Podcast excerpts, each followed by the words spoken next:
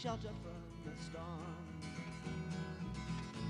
Welcome to the Shelter from the Storm podcast, a daily walk through the Bible with me, Pastor Jason Poling, as we seek shelter in Jesus Christ from the storms of this life.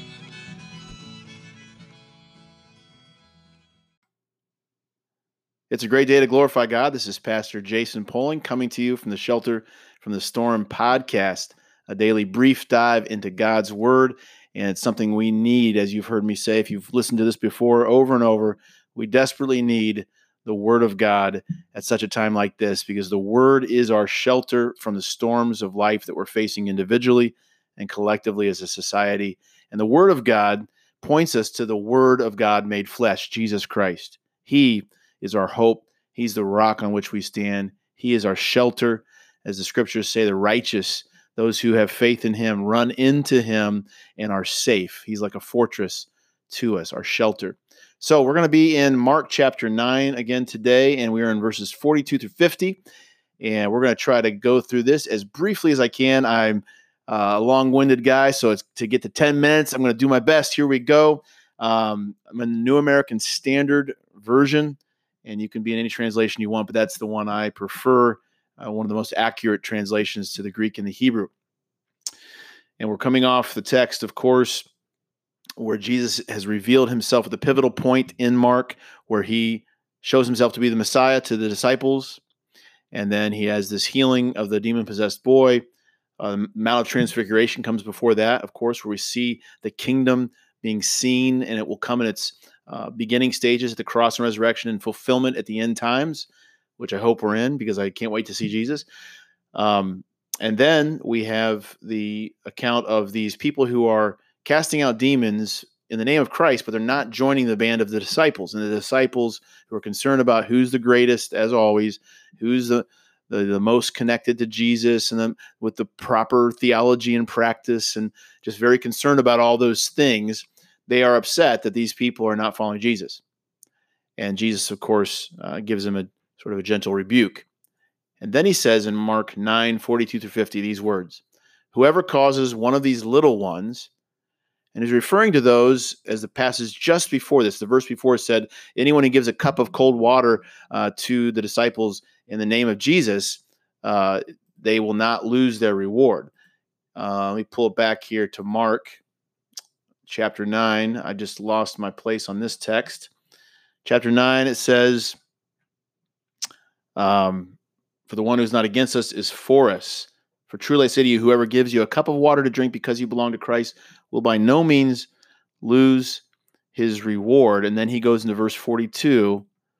Um, if you cause one of these little ones who do that kind of service in the name of Jesus, but maybe you don't think they fit in your crowd, or they're not doing it exactly the way you want, or they're not, their theology doesn't line up exactly perfectly with the way you think uh, the scriptures are interpreted. If you cause one of these little ones who are doing things in the name of Christ and a, and a simple faith in him, if you cause them to stumble, and stumble always means to kind of fall away from trust in Christ, it would be better for the person who causes him to stumble if a heavy millstone were hung around his neck and he was cast into the sea. Of course, a millstone back in the day might be a small stone that a woman uh, typically in that culture would use to grind out the grain and then produce food with it. But you also had the huge ones that the donkeys would be chained to or reined to, and they would walk in a circle and they would make that millstone grind the grain in a big, um, in a big building like that.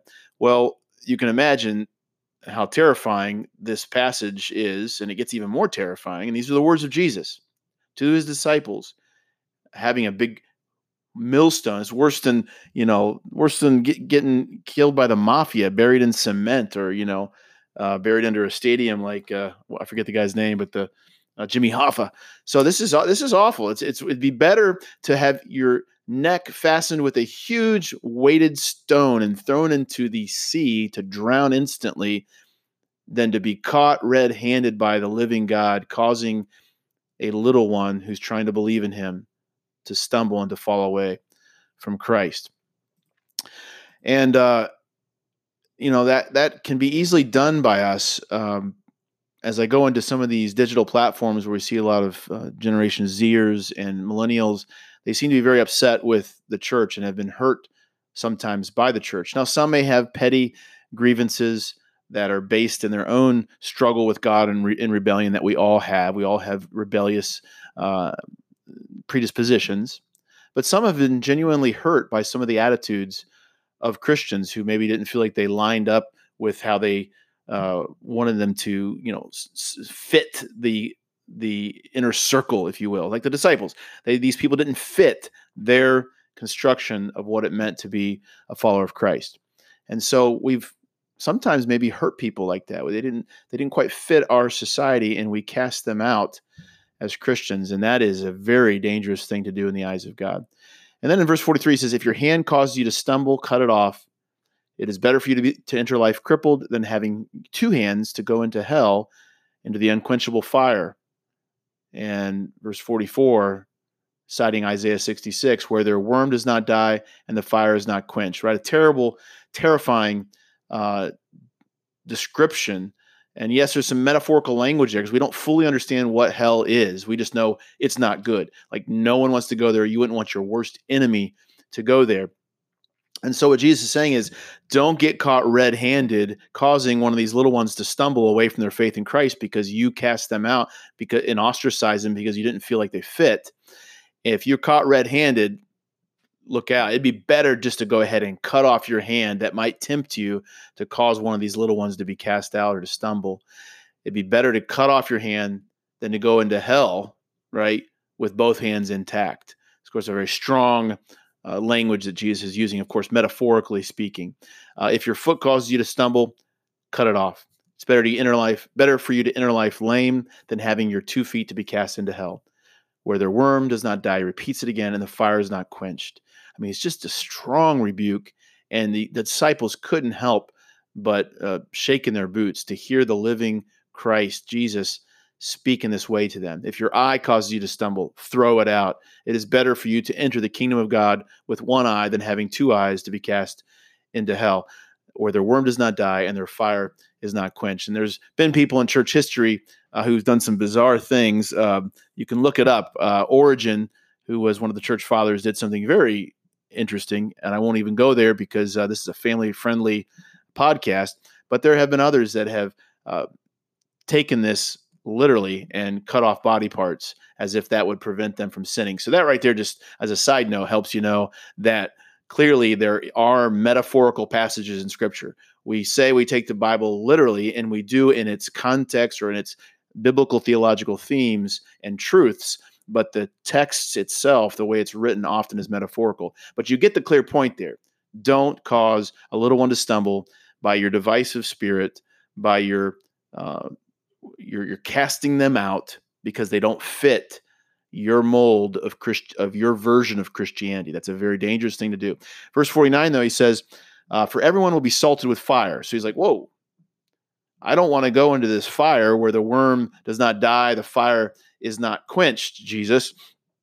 Now you're telling me, you know, you're saying I can avoid that, but now you're saying everyone's going to be salted with that fire. So it's a little bit jarring and shocking, but I think what Jesus means there is the idea of sacrifice, right? In the Old Testament, there was the fire that was put into those sacrifices, and of course, they were consumed by the Levitical priests.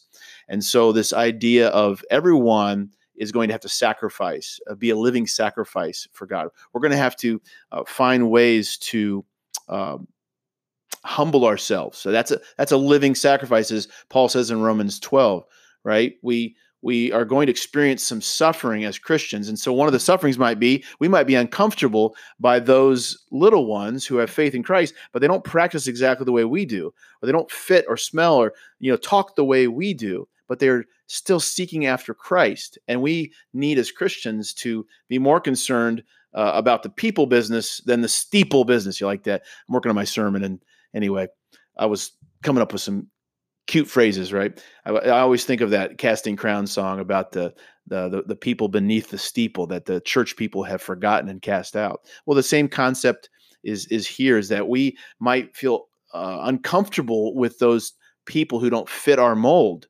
theologically or practice or what have you. And not that they don't need to grow in areas where they're weak, as do we, but we may need to suffer, if you can call it that, or sacrifice our comforts to bring these people in, to be about the people business, not about keeping things orderly and keeping traditions and keeping legalistic regulations and keeping things nice and clean and kosher. That's not the goal.